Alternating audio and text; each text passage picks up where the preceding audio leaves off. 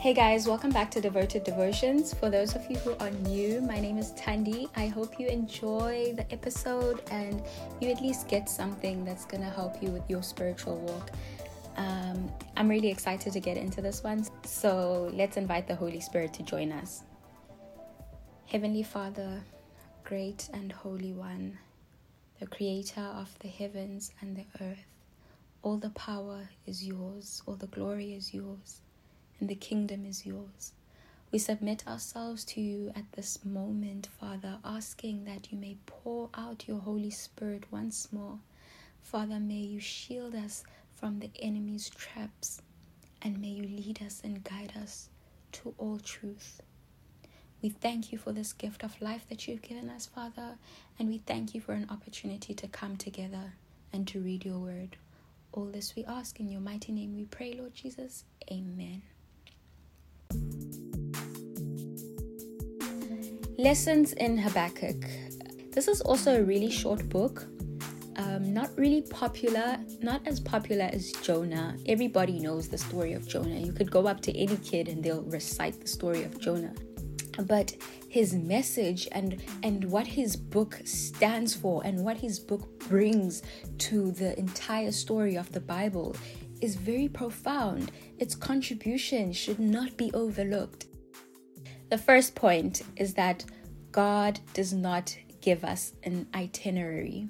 This book is basically like a question and answer session between Habakkuk and God. He is very frustrated with the state of Israel. He sees the wickedness and is just so appalled. And he's asking, he's calling for God to do something. And God responds and tells him how he's going to deal with it. But then he doesn't like how God says he's going to deal with it. He questions that as well. So, hearing that response, Habakkuk sees that, you know what?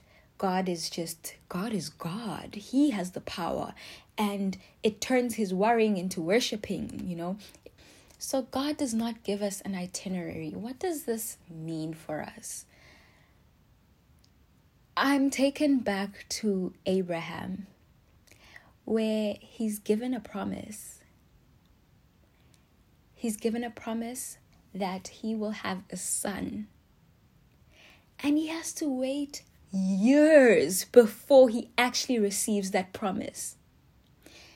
I'm thinking of Noah, who was told that he had to build an ark because it was going to rain. And it took 120 years before he actually got into the ark and before it actually rained. I'm thinking of of the Israelites in Egypt. They went there because of the famine during Joseph's time and and now they're in Egypt. They're in slavery now and and they need God. They're calling on God to save them. And when He does, God doesn't take them out of Egypt and put them in the promised land. He takes them out of Egypt and He puts them in the wilderness. And it's like, why does He do this? And in the wilderness, they're complaining, they commit idolatry, they're, you know, they're doing all these things because their hearts and their minds and their souls are still entrenched with that Egyptian mindset. And it takes three generations before the Israelites enter the promised land. God does not give us an itinerary.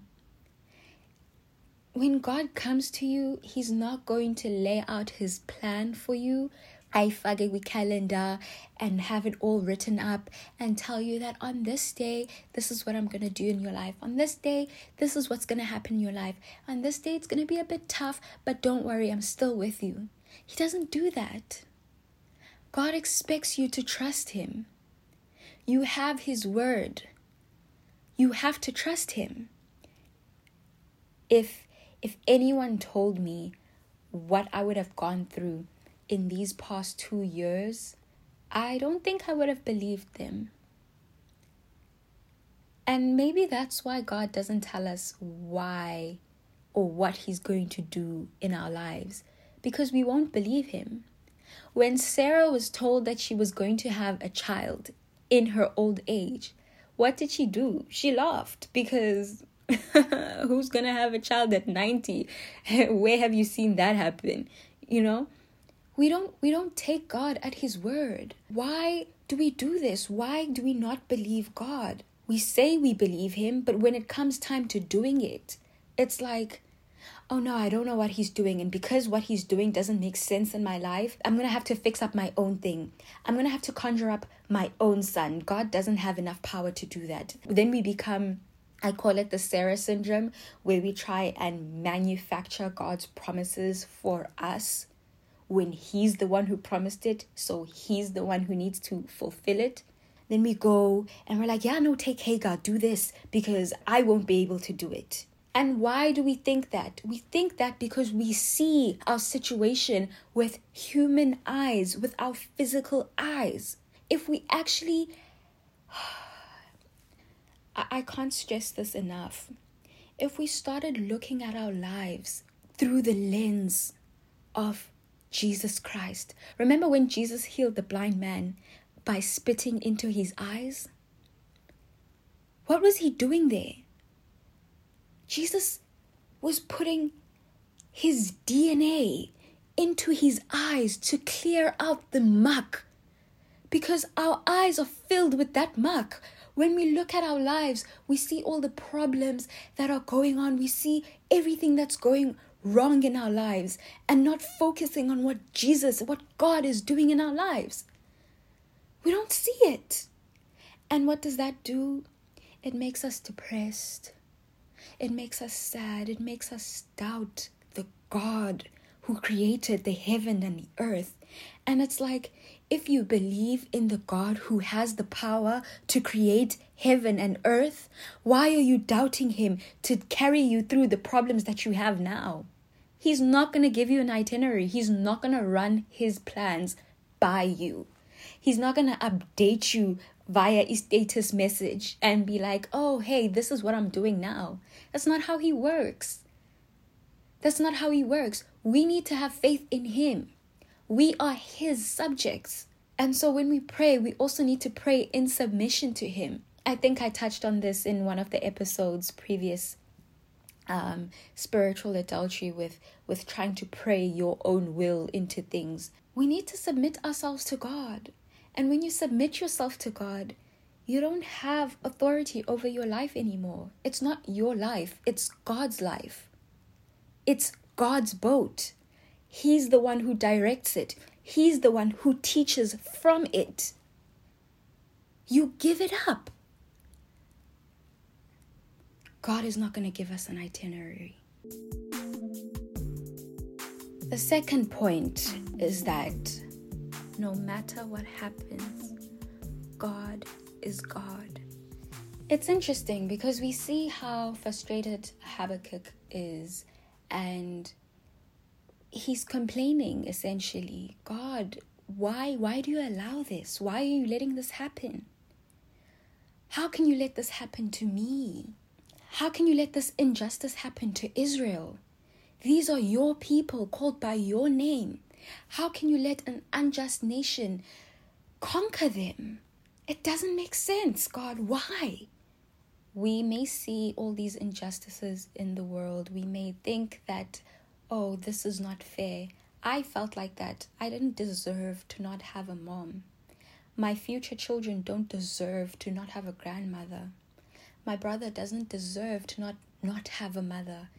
But with all of that, God is God. God is still God. He sits on the throne.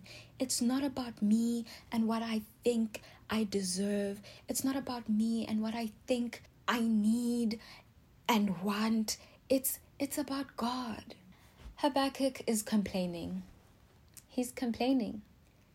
He doesn't understand why the unjust are ruling over the just all I can think about is the cross. All I think about is how there can never be another story when I say story, I mean an account. Like it, it's not a fairy tale. This is an actual thing that actually happened. There can never be an account of something so tragic ever. It can never happen. It's impossible. It's it's the it's the extreme of each thing.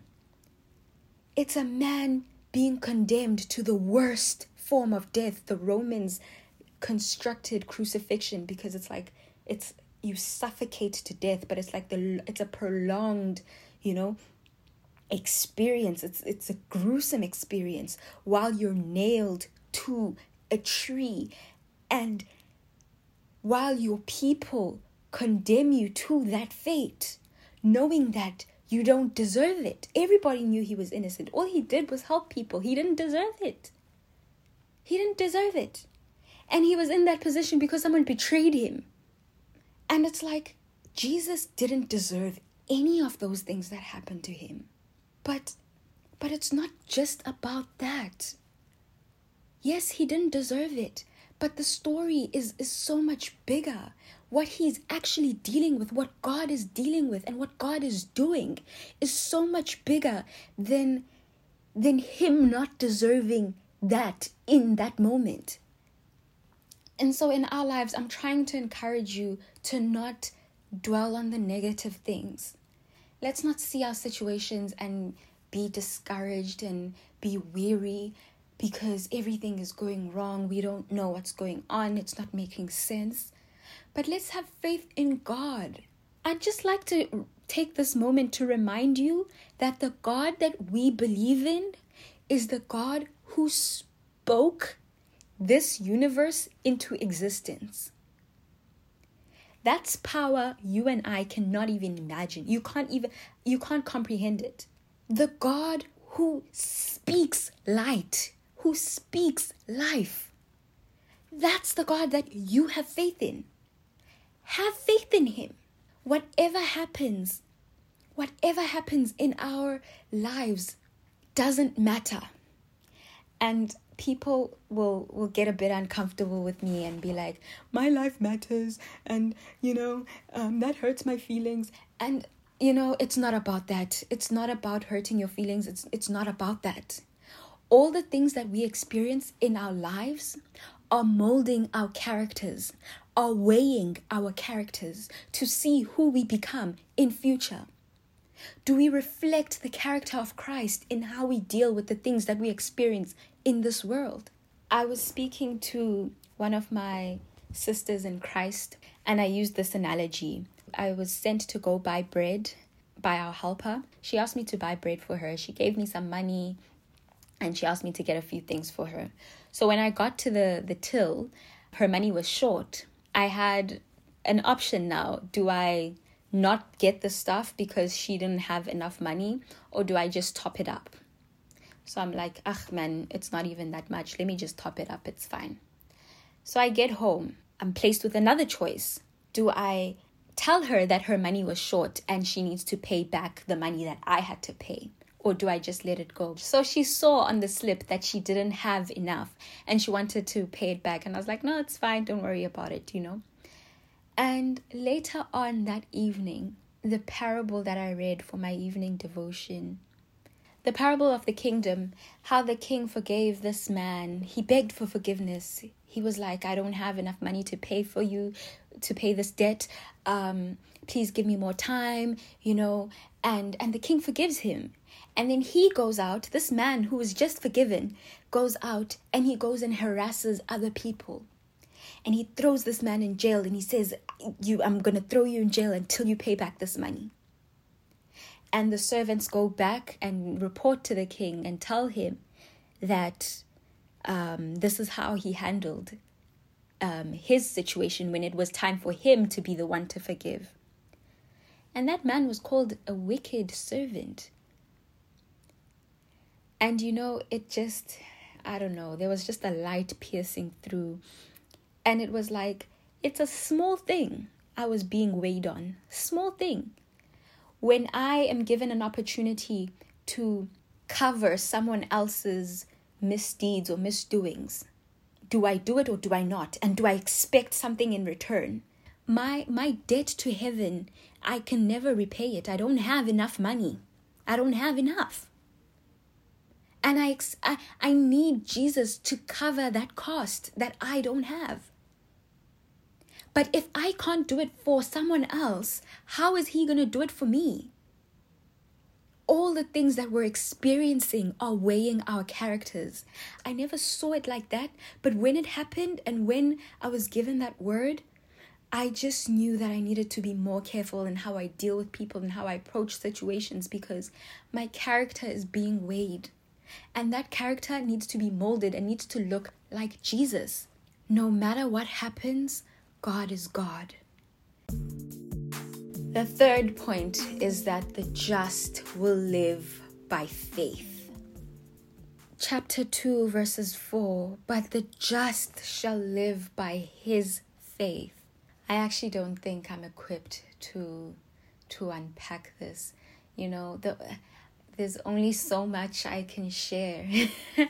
there's only so much I can share. And the little bit that is shared, I really pray that the message permeates through the heart of the person who needs to hear this. The just will live by faith. Faith without works is dead. Live out your faith. Show your faith in your circles, in your families, in your church. Show your faith. And you know, the thing about faith is that it's God finds faith attractive. When you start having faith in God, you are calling Him to you. Your faith becomes a beacon. God notices you. Don't get me wrong, He hears all of our prayers, He sees all of us. But the second you step out and you start having faith in God, God shows up. God shows up for you as and when you need Him. That faith that says, you know what? Even if my world is falling apart, even if nothing makes sense, even if I'm losing everyone, even if I don't have anyone to confide in, even if I feel lost, I'm not lost because I have faith in Jesus, the Creator.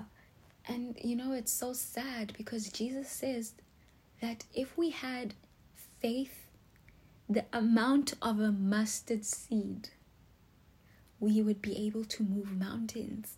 I'm not going to go into the smallness of a mustard seed because we already know. I'm sure you can search it on Google. That thing is tiny. Jesus is saying if you can have that much faith, this is what you can do. And if he's saying that's how much faith we must have, how much faith do we have if it's not as much as a mustard seed? I don't know. Are we are we seeing this? Faith is attractive to God. When you have faith and you say, "No, I'm not going to do this." No, I'm not going to be fearful of this. When you stand up for the truth of God's word and you have faith in him. I'm thinking about Daniel and his three friends. In an era where Babylon has taken over, these boys identified that the world and the society they were in was attacking the God that they believe in. And they took a stand in their faith because the just will live by faith. In an environment where everyone else bowed down. Daniel, I think it's Daniel chapter 3. It says, when the music played, everyone bowed down. They didn't they didn't debate about it. They didn't question it. It happened and they just did it immediately. Are we like that? Is is that what we do? Let's ask ourselves these things. Do we just bow down to systems that, that are put in front of us? Do we just bow down to things that directly attack God's law? Are we prepared to stand for the truth of His law? The people we meet in the Bible, the people who existed in these times, were not cowards. Not all of them. Gideon was a bit scared. I'm just saying that they had faith in who they believed in. They didn't have faith in their own strength. And I think maybe that's the problem is that we think that we see what we are capable of, what us as, as human beings are capable of. And we see that that's not enough. When we have faith, we'll be able to move the mountain of fear that stops us from believing in the truth of God's word. The Bible is written by God, a being who cannot lie. Why can't we believe him when he tells us that he's going to be there for us? He will never leave us and he will never forsake us. The just will live by faith. And lastly, I don't know if this is a bonus point, it kind of just feeds into everything we've been discussing in this episode. There's this song, I don't know if you guys know it. It's it's called He's Able. Um, He's Able. Um, we used to sing it a lot when I was growing up. Um, I don't have the best voice, so unfortunately, I'm not gonna sing it for you guys right now. Sorry, guys. I'll sing it for you guys in heaven. Um, the lyrics say, He's able, He's able. I know He's able. I know my Lord is able to carry me through. He healed the brokenhearted. He set the captives free. He made the lame to walk again and caused the blind to see. That's why he's able. He's able. I know he's able. I know my Lord is able to carry me through. As I said, I grew up on this song. It's, you know, we, we used to sing it before we opened our evening devotions and you know unfortunately when you do something so often it it becomes a habit and you you just do it out of habit and so i fell into the trap of singing the song because it was a song that i knew its lyrics only became real for me during this this wilderness season of mine it's literally saying that i know my lord is able to carry me through i've been singing I know my Lord is able to be carrying to carry me through my whole life. And when poop hits the fan, we're ready to throw the towel. We're ready to be like, well, God is obviously not working because everything is going wrong in my life. No, no, no, it's not true. I know my Lord is able to carry me through. He has the power to do it. Can we just believe? Can we actually believe that He will carry us through it?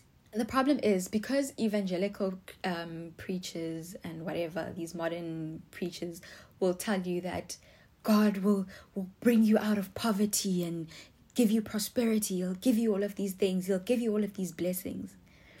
Your eyes are set on those blessings and your eyes are not set on God.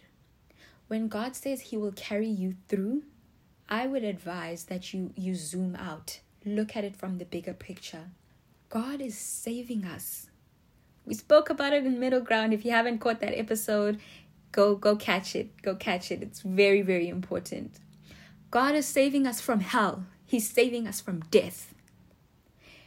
We believe in the blood of Jesus, in its cleansing power, and in its necessity for the remission of sins so that we can be reconciled with God again. We believe in Him for this, but we can't believe in Him to take us out of these mere situations that we have or to carry us through these situations that we have. Let us delight in hardships. This is not something that, that we hear in sermons anymore because it's it's health and wealth, right? That's the only thing that matters.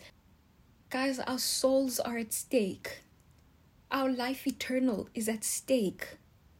The hardships that we're facing, let's, let's not meet them with negativity. Let's not despise God because of the tough things that we have to face. Just to reiterate before I close, God is not going to give you an itinerary. He's not going to lay down his plans and tell you every step that is going to happen. But you need to have faith in Him. You need to believe in Him that He knows what He's doing, He knows what's best for you. No matter what happens, God is God. Come what may, God is God. And the just will live by faith.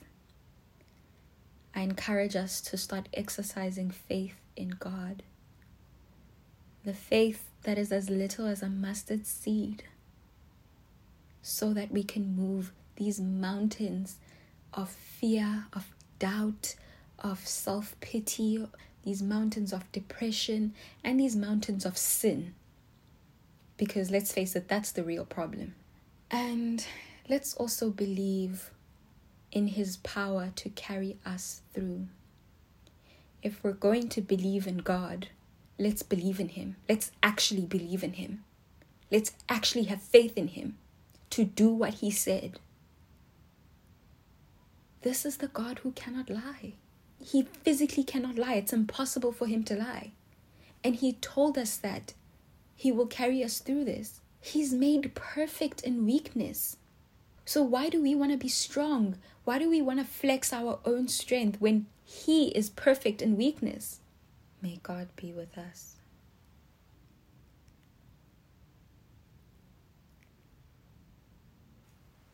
Dear Jesus, we pray that you may be with us with the things that we struggle with. May you help our unbelief, Father. May your Spirit fill us in those areas where we are short.